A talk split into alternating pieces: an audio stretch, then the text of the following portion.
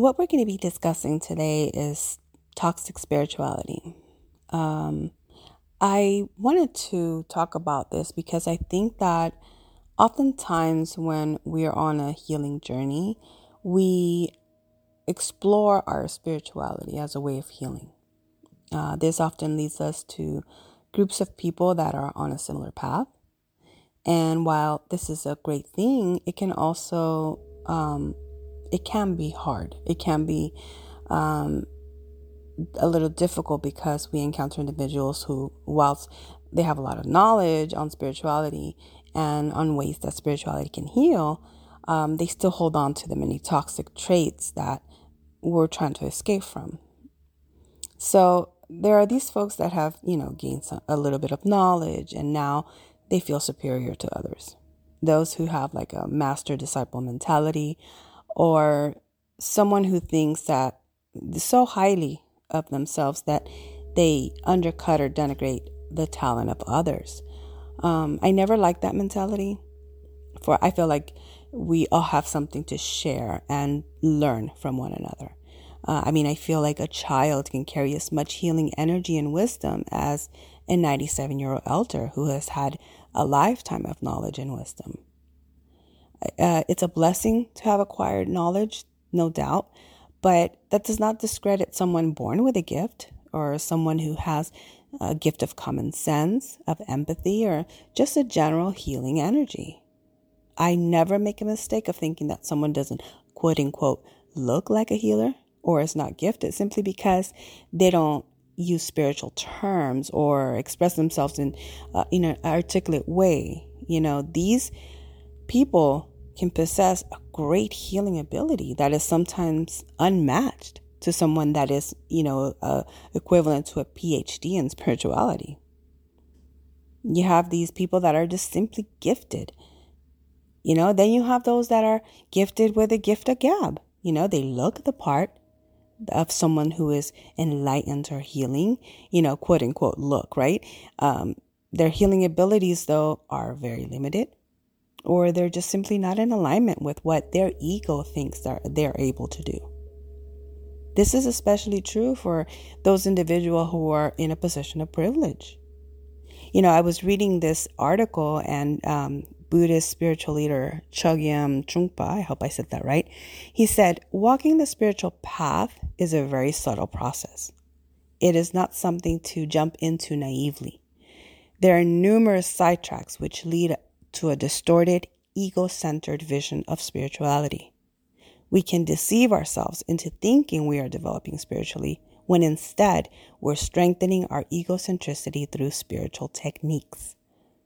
And for me, wow, that really like hit it, the, the nail right on the head.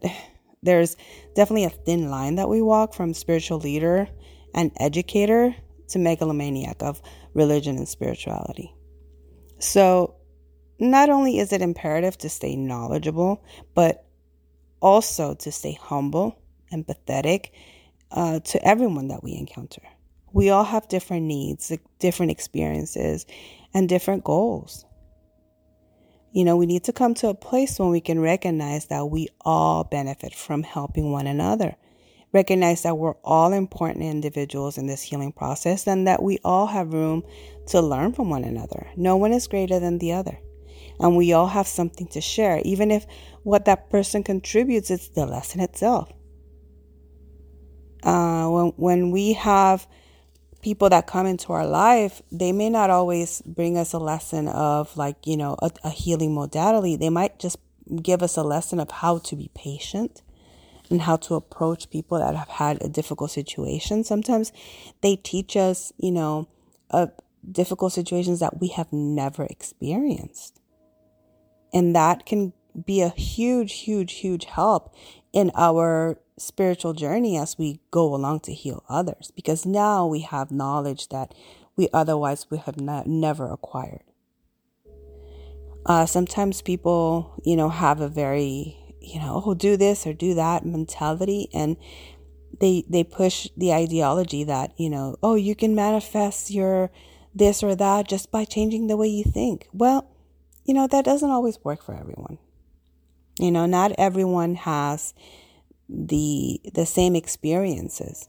You know, it can say, you know, you can say to someone, control your thoughts, but what if someone has anxiety and they can't because they're constantly overthinking? You know, that can be quite damaging as someone then is thinking that, oh my God, I can't control my thoughts. So everything's going to go to, you know, bonkers or go haywire because I can't control, you know, I can't manifest my reality because I can't control my thoughts kind of situation, right? That's very toxic and it's very harmful. You know, like always telling someone, oh, you have to manifest, you have to do, you know, meditation, you have to do these. Well, that doesn't always work for everyone. Sometimes people need to uh, take a walk. you know, sometimes all they need is to do some art and that could be very healing and and you know it can be something that works better for someone that than you know sitting down meditating and being with their thoughts that are constantly racing. You know once you're hyper aware of your thoughts you know it's it's kind of hard to sit down and shut it off you know to tell someone oh you you have to change your thoughts and everything will be great. Well that's kind of like it's it's torture. it's like you're punishing someone for having anxiety, you're punishing someone for, you know, having a difficulty in controlling the thoughts that are going through their head. So, you know, basically just being open to learning from one another, being open to, you know, understanding we're all on a different path. We've all had different experiences. Um, it doesn't necessarily mean that just because you know, we went through the same exact trauma, it's still the same. Like other other things come into play, and you have to you have to be open minded. You know, you have to understand that we are all different.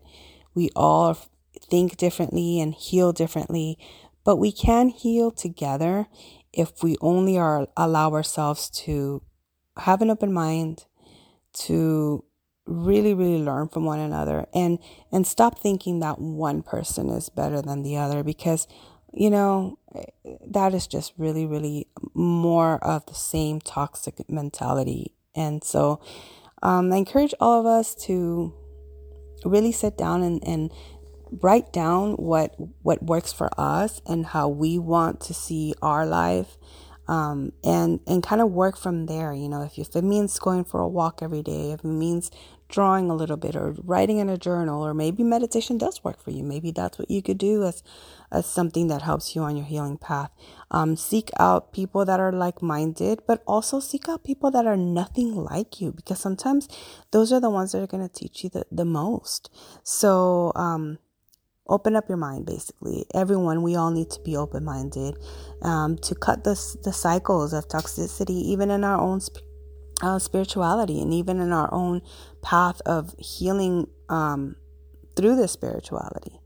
Um, i hope that that is something that we all take our time on doing you know and and understand that we're all here to help one another. If we have the uh, desire to be healers and to be helpful to each other, then we need to be open minded enough to learn so that we can give. Uh, and that in itself is such a gift to be able to have the wisdom from people and to learn things that we wouldn't otherwise know uh, is is a gift. Uh, so be grateful, be thankful, um, be humble. Just humble ourselves into understanding that we have a long way to go on this process. We're learning from one another, and every day that you can acquire some knowledge that will make us better people is always going to be a win. Okay, so uh, stay on the path, stay open, give so much love and healing to yourself so that you can multiply that to others. Always be kind and kind hearted and you know, I hope that we all heal. I hope that we all get to that place where the healing is is just second nature for us.